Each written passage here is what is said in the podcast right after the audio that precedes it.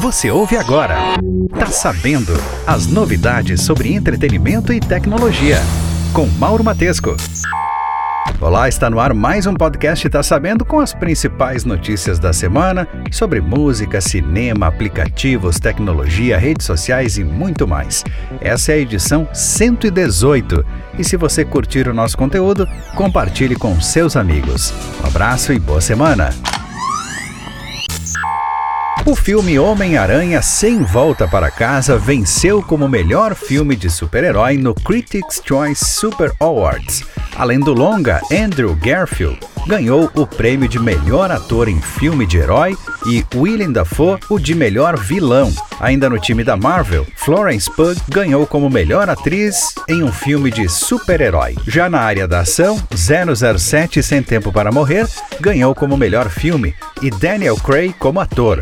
Round 6 ganhou como melhor série de ação e WandaVision como melhor série de super-herói. Homem-Aranha Sem Volta para Casa segue em cartaz nos cinemas brasileiros e já arrecadou 1 bilhão e 800 milhões de dólares em bilheteria ao redor do mundo. O longa deve chegar ainda este ano ao catálogo da HBO Max a Netflix anunciou um teste para taxar assinantes que compartilham suas senhas com terceiros. Com a mudança, portanto, os titulares das contas principais passarão a pagar um valor adicional para cada novo perfil que tiver acesso ao login e que não more no endereço cadastrado. A atualização chegará inicialmente para os assinantes de três países: Chile, Peru e Costa Rica, e poderá ser expandido para outras partes do mundo caso tenha resultado positivo para a empresa. As taxas vão variar de 10 a 15 reais. Considerando os números divulgados para Costa Rica, o valor da taxa é cerca de 30% do preço do plano mais básico da Netflix, que no Brasil custa R$ 25,90. Ou seja, caso a empresa siga uma métrica similar ao país mencionado, o preço da taxa extra pode girar em torno de R$ 7 a 8 reais aqui no Brasil. Batman bateu uma marca importante na bilheteria mundial. Até o dia 16 de março, o filme arrecadou 505 milhões e 800 mil dólares ao redor do mundo, segundo o Deadline. A divisão da bilheteria é inclusive bem saudável. 258,3 milhões do total foram arrecadados nos Estados Unidos, enquanto 247 milhões e meio de dólares foram arrecadados em outros países. Com resultado, Batman já é o quarto filme mais lucrativo de um grande estúdio de Hollywood desde o início da pandemia.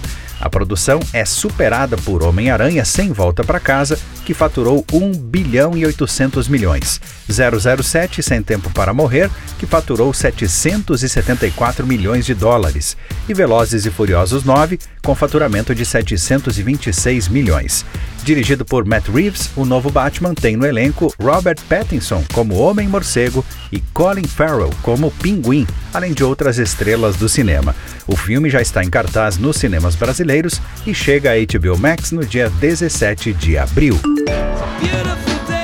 A banda U2 vai ganhar uma série própria na Netflix. A produção, que não será uma série documental, terá o roteiro de Anthony McCartney, de Bohemian Rhapsody, e será produzida por Bad Robot, de J.J. Abrams.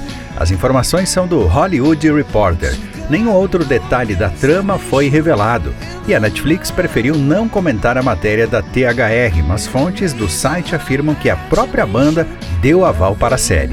U2 banda do vocalista Bono Vox, do guitarrista The Edge, o baixista Adam Clayton e o baterista Larry Millen Jr., foi fundada em 1976 na Irlanda. O grupo lançou 14 álbuns até hoje e já vendeu mais de 170 milhões de discos em todo o mundo. Com a vitória nos Oscars e a adoção de duas crianças, depois de 2009, Sandra Bullock reduziu consideravelmente o número de projetos. Fez oito filmes, sendo um deles a animação Mínimos. Agora, a atriz confirmou que o seu próximo filme, A Cidade Perdida, ao lado de Brad Pitt, que chega aos cinemas em 14 de abril, será a última vez que os seus fãs a irão ver durante algum tempo. No programa CBS Sunday Morning, Sandra Bullock disse que o plano passa por estar com a família.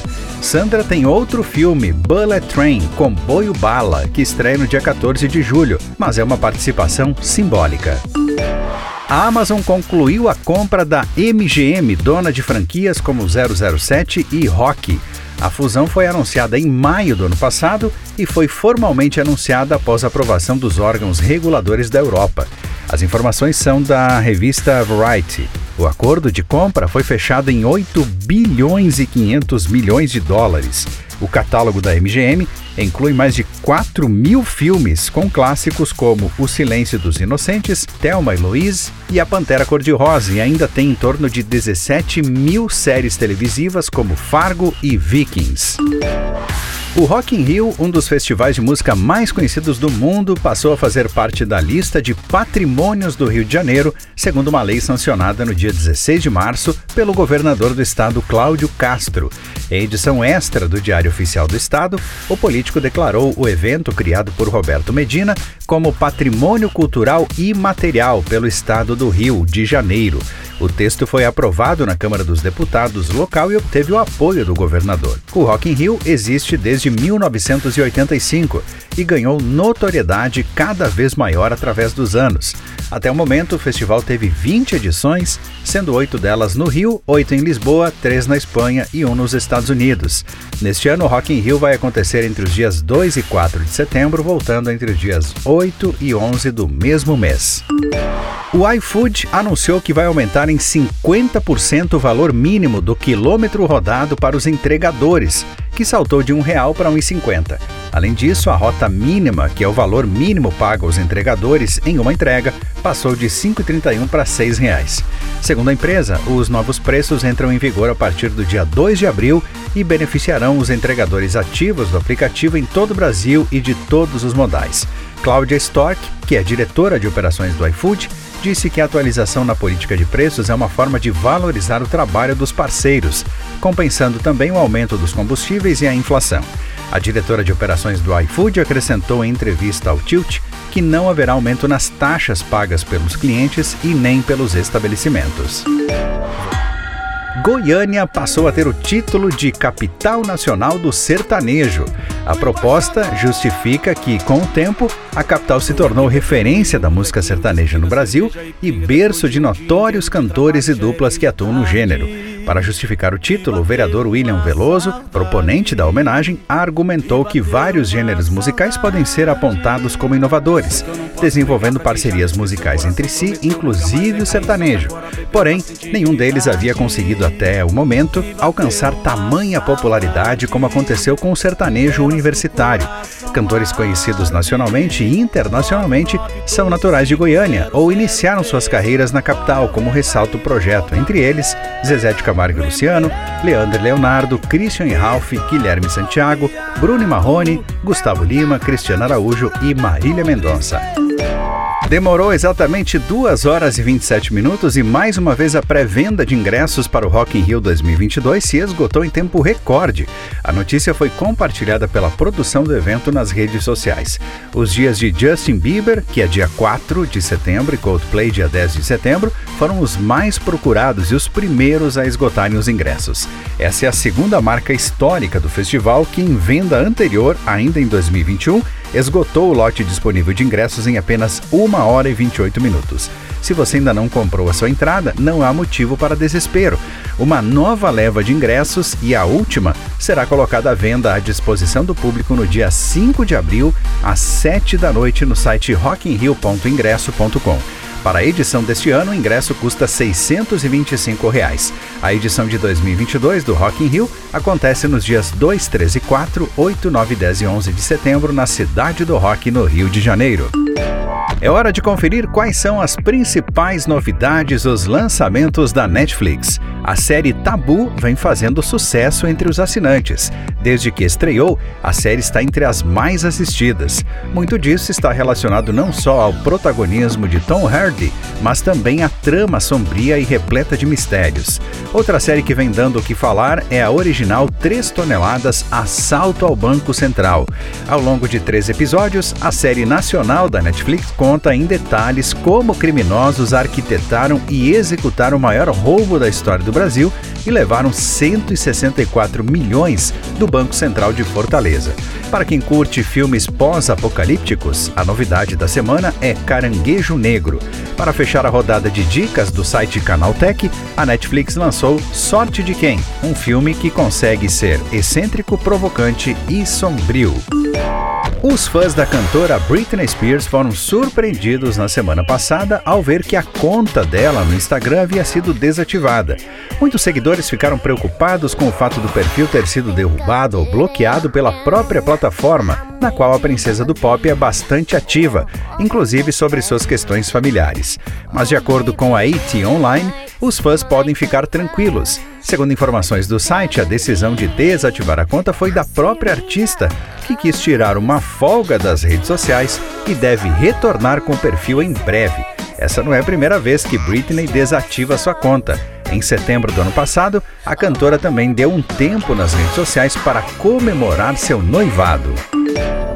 O público brasileiro registrou por meios online cerca de 3 milhões e 300 mil reclamações sobre produtos e serviços ao longo do ano de 2021. Esse é o dado do Relatório do Consumidor em Números 2021, que leva em conta apenas as plataformas consumidor.gov.br e Sindec. De acordo com o Ministério da Justiça e Segurança Pública, o destaque vai para a taxa de resolução de casos, que foi de 78%. A quantidade de reclamações nos dois serviços cresceu bastante em relação a 2020, assim como a adesão de empresas como participantes ativas. Na plataforma consumidor.gov, os seguintes setores foram os líderes de reclamações. Bancos, financeiras e administradoras de cartão tiveram 29% dos chamados. Operadoras de telecomunicações, 21%. Comércio eletrônico, 7,4%. Transporte aéreo, 7,1%. E empresas de pagamento eletrônico, 4,5%.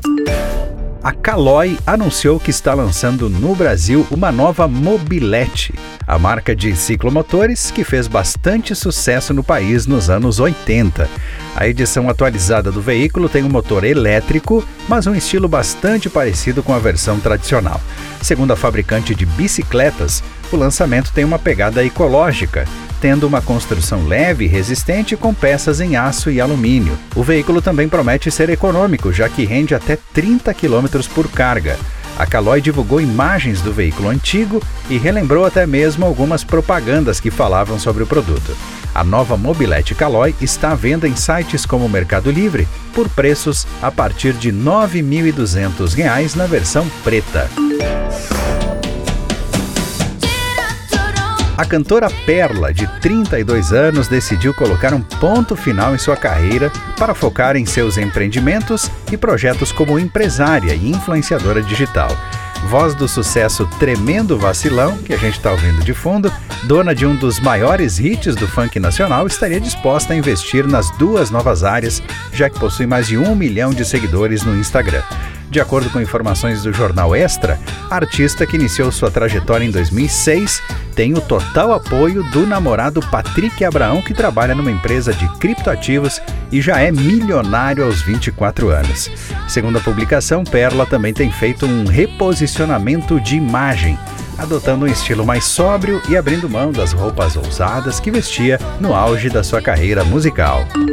Você ouviu? Tá sabendo!